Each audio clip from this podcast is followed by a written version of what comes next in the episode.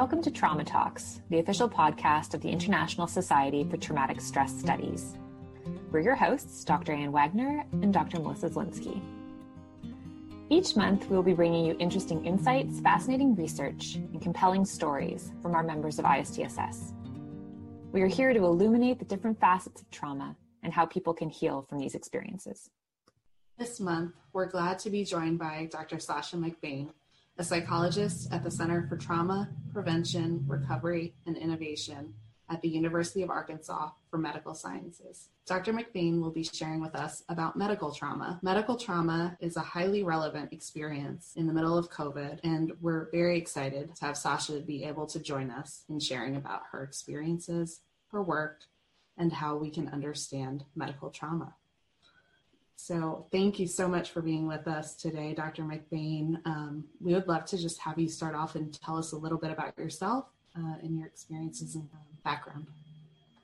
Sure. Thank you so much for having me. I'm, again, like you said, with the relevance of everything that's going on with COVID, this feels uh, very timely. So I'm glad that I could be part of this. Um, so I am a clinical psychologist by training. Uh, most of my clinical work has been in integrated healthcare settings, mostly inpatient medical settings.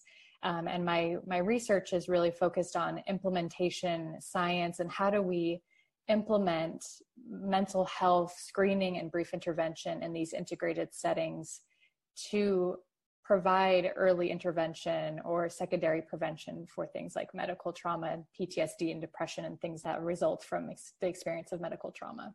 Okay, so before we get started, um, Sasha, will you tell us what medical trauma is exactly? So, medical trauma is an emotional or physical response to pain, injury, serious illness, medical procedures, or a frightening treatment experience. Great. And Sasha, like what really interests you about medical trauma?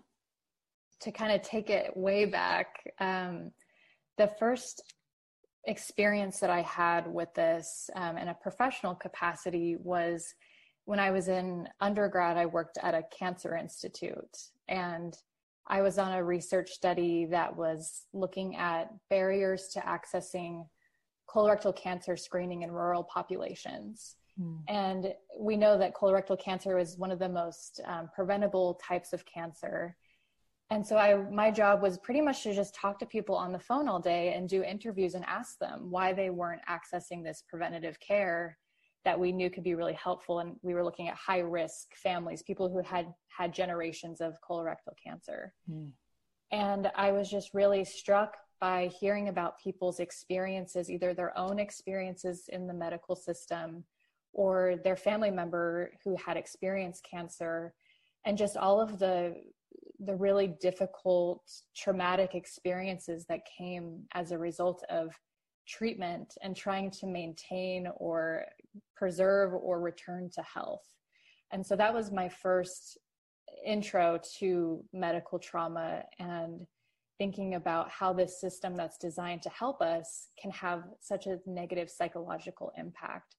And so then when I entered into my graduate training and my clinical psychology training, um, I had the wonderful mentorship of Dr. Matt Cordova and Dr. Joe Ruzek at Palo Alto. And hearing them, learning from them about early intervention, and then Dr. Cordova did a lot with cancer and PTSD. It just kind of blossomed this interest. And as I developed more through my clinical career and was exposed to different types of populations and medical um, specialties, where this seemed to be across the board, it just was something that um, grew over time and i felt like there was there was a lot of room to have more impact than they, that we've been having.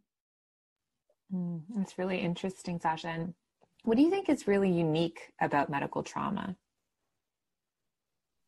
I think part of what is unique about it is that if we think about an acute onset of a, a trauma so like um, you know a car accident for example even though somebody has the re-experiencing and the memories and thoughts about what happened the the event has ended. So there you know you're the once the car accident has stopped you're not actually still experiencing that event anymore.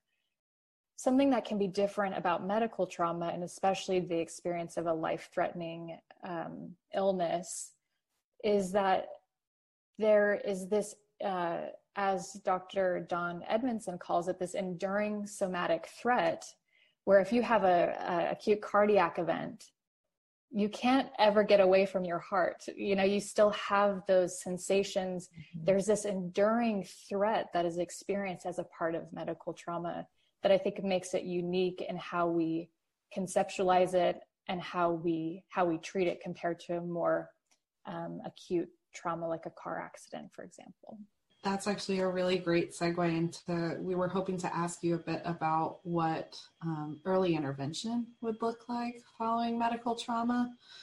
Um, you know you're pointing out that this is something that uh, stems from experiences that don't end with discrete events. Kind of what does early intervention look like then in that kind of context?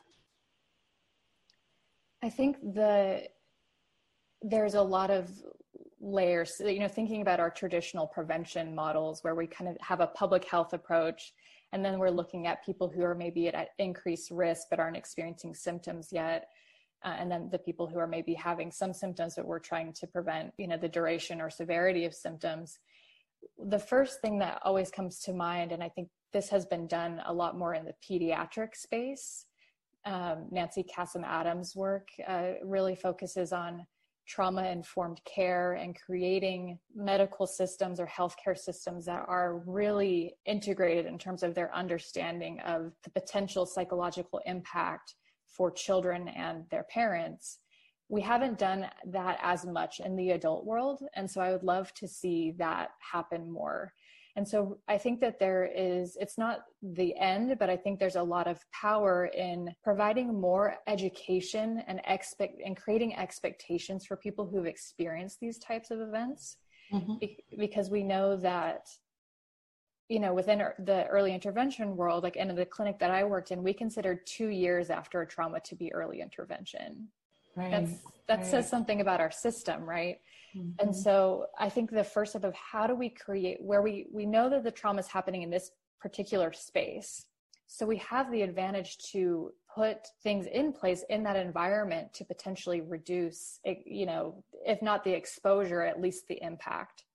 And so I think that is um, that's I think something that is tangible that we can do for early intervention, along with all the other things we know about early intervention that we would use for other types of uh, traumas. Right. And so what would that kind of like look like, I guess, putting things into the environment? So like at the, you know, provider level or the system level. Um, can you speak a little bit more about that? Yeah. Um, my, my own bias as an integrated health person, I'm like, put more psychologists in systems. Um, you know, like in my in, in my dream, every team would have, you know, like a psychologist on board or a mental health professional um, to really be a part of the integrated team and to help other professionals on the team learn the language um, and to be able to know what it look not necessarily to be able to treat it but to know how to refer to know how to talk about it to know how to do warm handoffs um, to mental health. I think also thinking about how we construct systems and how we we think about our interactions with patients of how we conceptualize a quote unquote difficult patient. Mm. how do we how do we think about um, consent to treat? How do we really embody true informed consent to treat in these kinds of situations where we can. Obviously in emergency situations we don't always have that luxury. But in the place in the places that we can how do we how do we minimize um, these kind of risks in the, the everyday work that we do? What would you want a wider audience to know about medical trauma? So, if we're thinking, for example, about medical providers, our ISTSS members, or even individuals themselves if they have experienced medical trauma or might? Um, I think, I think at a system level, or just kind of like a broader space, recognizing that you know hospital systems especially have been moving more towards traditionally it's it's been there's been a strong focus on mortality morbidity um, you know readmissions and there's been there's been some shift to thinking about quality of life, um, you know, other outcomes outside of the hospital. And all of those things that are driving that of like return to work, disability status, pain, all of the things that our systems are trying to understand how to tackle are have been found to be really related to experiences of uh, or patients experience of ptsd driving some of those things so for example within the traumatic injury space we know that ptsd symptoms are directly related to disability 12 months from injury. And so if a system is trying to target disability status or return to work, but is not focusing on these mental health characteristics, then we're kind of, you know, we're plugging a hole on a bucket where, you know, there's a waterfall coming out the other side. Mm-hmm, right. um, and so I think looking more holistically at our systems and, and what are, what the things are that we need to address and solve. And so that would be the, that would be the system level. Um, I think at the provider level, one thing that it seems small, but I think one thing that we forget is, you know, one thing that I'm always driving home is expectation management, expectation management. How do we, how do we set people up when they're in the hospital or in a setting where they've maybe been exposed to something that could lead to uh, a trauma response or, you know, PTSD or acute stress or whatever it is? how do we provide the information and the knowledge not only of what to expect of hey you went through this thing that was really difficult you may not experience this but if you do here are some things you can expect and if these things do come up here's when to be worried and here's how to get help mm-hmm. because what happens is and and also thinking about just how people understand their physical recovery because what often happens is you know i've seen so many people who you know i see them in rehab and they've uh, had a recent amputation and they they expect that they're going to have their um, prosthesis next week you know before they leave the hospital when in reality that can be a year or more process depending on the person's comorbidities and uh, their health status lots of different factors and that's obviously devastating for somebody who thinks that they're going to have a new limb at the end of the week and so doctors i think they do say those things to patients but they don't always recognize that they can't hear me. They're thinking about what they're going to do when they get home. Did someone take care of the bills? How am I going to get into my bed? You know, that I, hmm. so there's, there's so much going on that repeating that information over and over again in a compassionate way, making sure it's written down, just really focusing on how we manage expectations can set people up for later success, both in terms of, terms of their physical recovery and their psychological recovery. And then I think at the patient level, recognizing that to have some feelings of fear, anger, sadness, to have nightmares, to have these things like doesn't make you crazy. It doesn't, you know, mean that you're broken, that you're never going to get better. And that people have, most people have a traumatic reaction or response or some sort of experience after an event like this.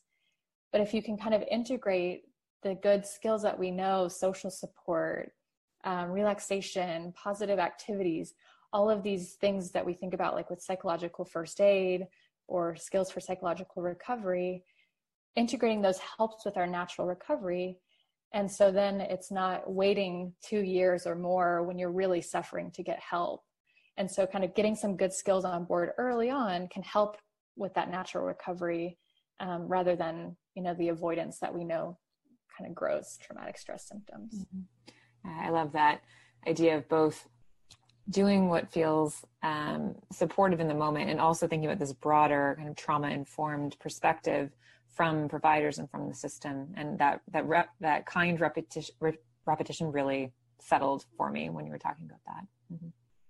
And assessment too right? Having the system constantly be checking in and looking for right? As opposed to waiting for people to kind of come in down the line. Um, like you're saying a lot of times many years after the fact um, seems like such an important point too um, absolutely so I think um, we would be remiss, a little bit remiss if we didn't talk about COVID some, given that I think everything that you're talking about um, has a new significance right now. Um, so, medical trauma we know affects many, many people, irrespective of the pandemic, and um, is getting a lot of needed attention right now, um, given this is something that's affecting the whole globe, right? So, um, would you just be able to speak a little bit about that?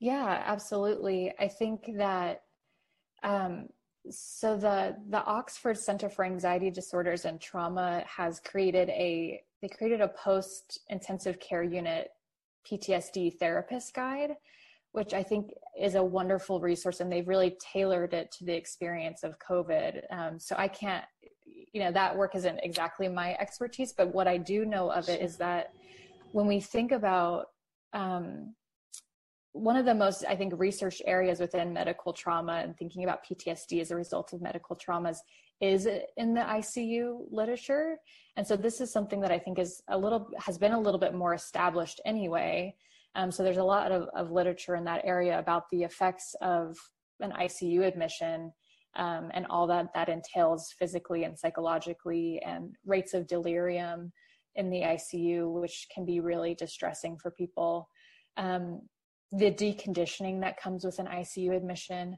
So I think all the things that we already knew about the potential psychological detriment of an ICU admission combined with COVID is a significant risk factor, as we all know and have been reading for PTSD or other reactions. And I think part of the reason, some of the unique things that come with COVID, I think, is that, you know, I've really driven home this point of expectation management.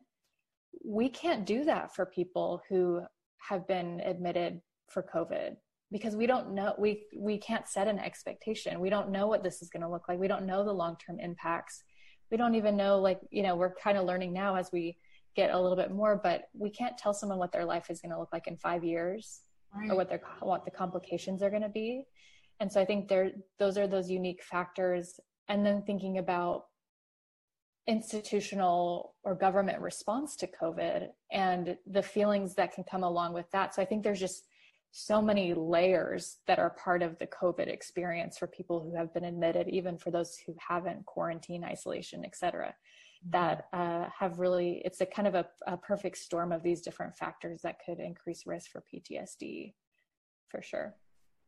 Uh, and it seems like, as you were talking earlier, I was just thinking, you know, some of the recommendations that someone with expertise in this area like you might make.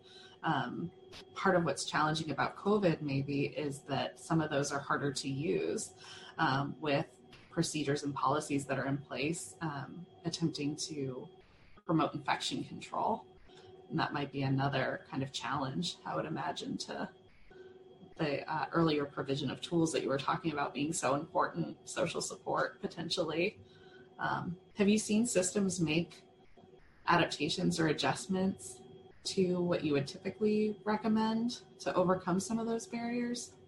I actually saw it. So I think one of the things that's been on my mind is, you know, even if somebody is able to come into your your room, like if you're admitted for COVID, you know they're completely gowned you can't see you can maybe you know you see some part of their eyes but even then it's behind a face shield and so it's like those powerful ways of social connection even if it's with the staff uh, are in some ways lost and so i think one cool thing that i saw people doing was um, i can't remember where it was um, but they had badges where they had big photos of themselves of what they looked like outside their garb. And it was like it wasn't like their badge photo where they're you know not smiling and they're like i'm taking a badge photo. It was like right. actually a, a nice happy photo of themselves of what they looked like. And i thought that was just such a nice touch to kind of create some semblance of human connection to kind of mm. humanize and personalize who was treating treating you and then i think i've seen lots of reports of healthcare workers going above and beyond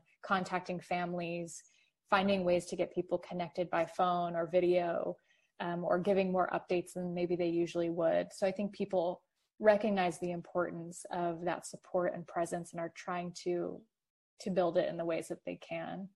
That's amazing. Um, another thing that you know is important to think about is what do we know about medical trauma in the context of diverse populations in international contexts Um, you know, our ISTSS membership is worldwide, and I know a lot of people will be thinking about kind of how does this apply to to me and the folks that I work with, uh, and how can I extend my reach into diverse populations and communities. What do you um, think people need to know about medical trauma in the context of diverse populations or groups? Yeah, I think that's a really important question that I've been thinking a lot about and have been exposed to over the years, but haven't always had the the language or the resources that have been coming available now to really conceptualize that. And so I but one of the things that I think has been noticeable and present throughout my work is how medical trauma and systemic racism are interlaced.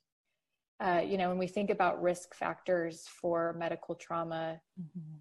thinking about those interpersonal experiences, the uh, abuses, discrimination that can be experienced by Black people and other people of color in the medical system, that is absolutely interlaced with the experience of medical trauma um, and perceived or real withholding of pain medicine treatments, uh, inability to advocate for needs or not being heard by healthcare workers or other professionals in the system definitely are all contributing to the psychological distress of an already distressing experience.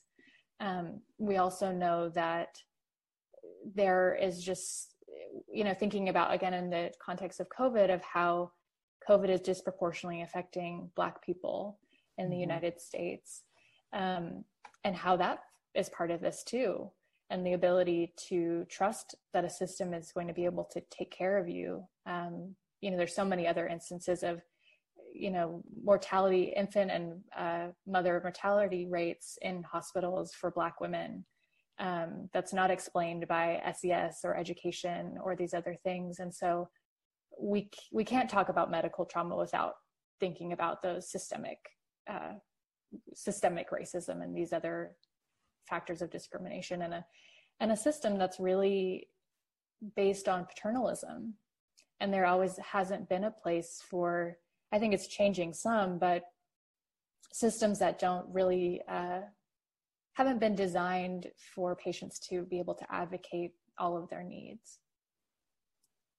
Absolutely. And i think the the intersecting experience of the different facets of people's lives is hugely impactful on how trauma impacts their lives and and the impact it has especially when you're interacting within that within a system that is has an overlay of paternalism or an overlay of um, at times discrimination.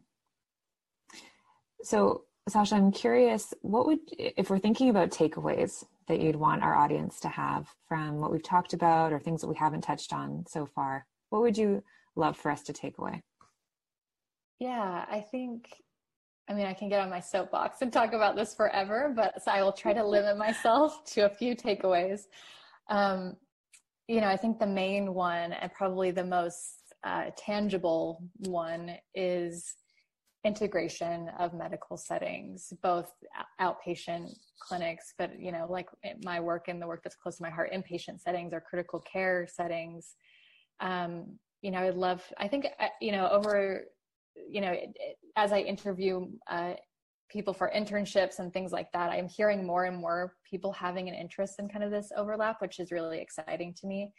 I'd love to see, um, you know, I had, kind of had to cobble my my educational experiences together of like getting my trauma experiences and getting my health psychology experiences, which were really vital for success in an inpatient setting.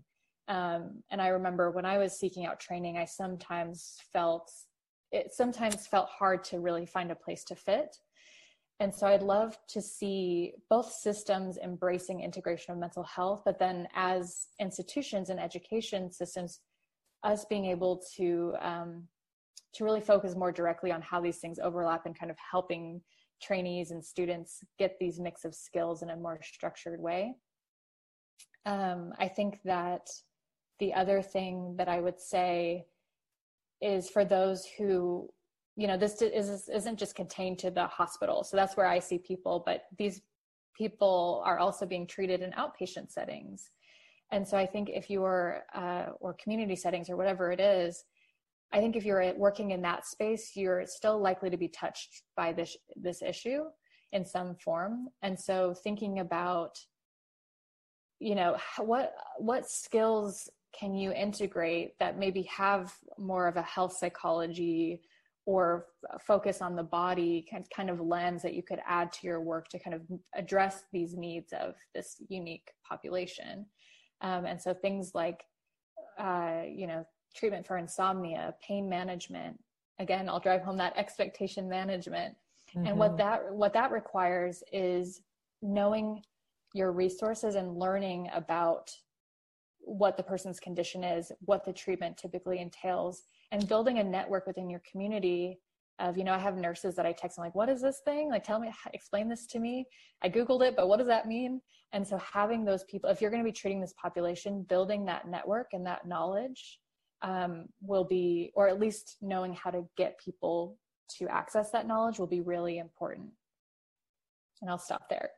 Thank you so much sasha. Um, you mentioned resources a moment ago and uh, as we're you know moving towards wrapping up i think it's important to uh, let folks know a little bit about everything that you've put together for istss this month um, so do you just want to tell us a little bit about what you've made available through the uh, friday fast facts series Sure. Yeah, I'd love to. So I have developed a couple different things. The first uh, set of materials that went out was a clinician fact sheet so it kind of includes some of the things that we've been talking about today. What are the symptoms? What are some of the experiences to be thinking about as potentially distressing for someone who's gone through a medical trauma? Um, and also has lots of links to other resources, thinking about uh, treatment considerations. And then I also created a patient or public facing fact sheet that I tried to this is it's so hard because medical trauma is such an umbrella term for so many different types of experiences. So the sheets are very broad um, and they're designed that way so that they have some some legs to go to be given to people in different settings. Um, but kind of a brief overview for people that you can give to patients to kind of describe what medical trauma is what it might look like how it might show up and how they engage in healthcare moving forward um, and then I also have developed a research brief that really is it's was designed not as a comprehensive you know literature review, but more like if you're wanting a place to start to read about this, or you do this work and you want a kind of a quick list that you can give a trainee or somebody you work with or a provider, um, kind of having a research brief that's kind of more focused and an introduction to some of the literature to check out. Um, so those are the the resources that we have. Well, thank you so much, um, Dr. McBain, for everything that you have done um, uh, to bring your knowledge to our ISTSS membership. Today has been fabulous, um, and we are really excited to uh, be bringing this podcast to our membership. So I suppose this will close out our episode of Trauma Talks. Thank you to everyone for listening. Thanks for having me.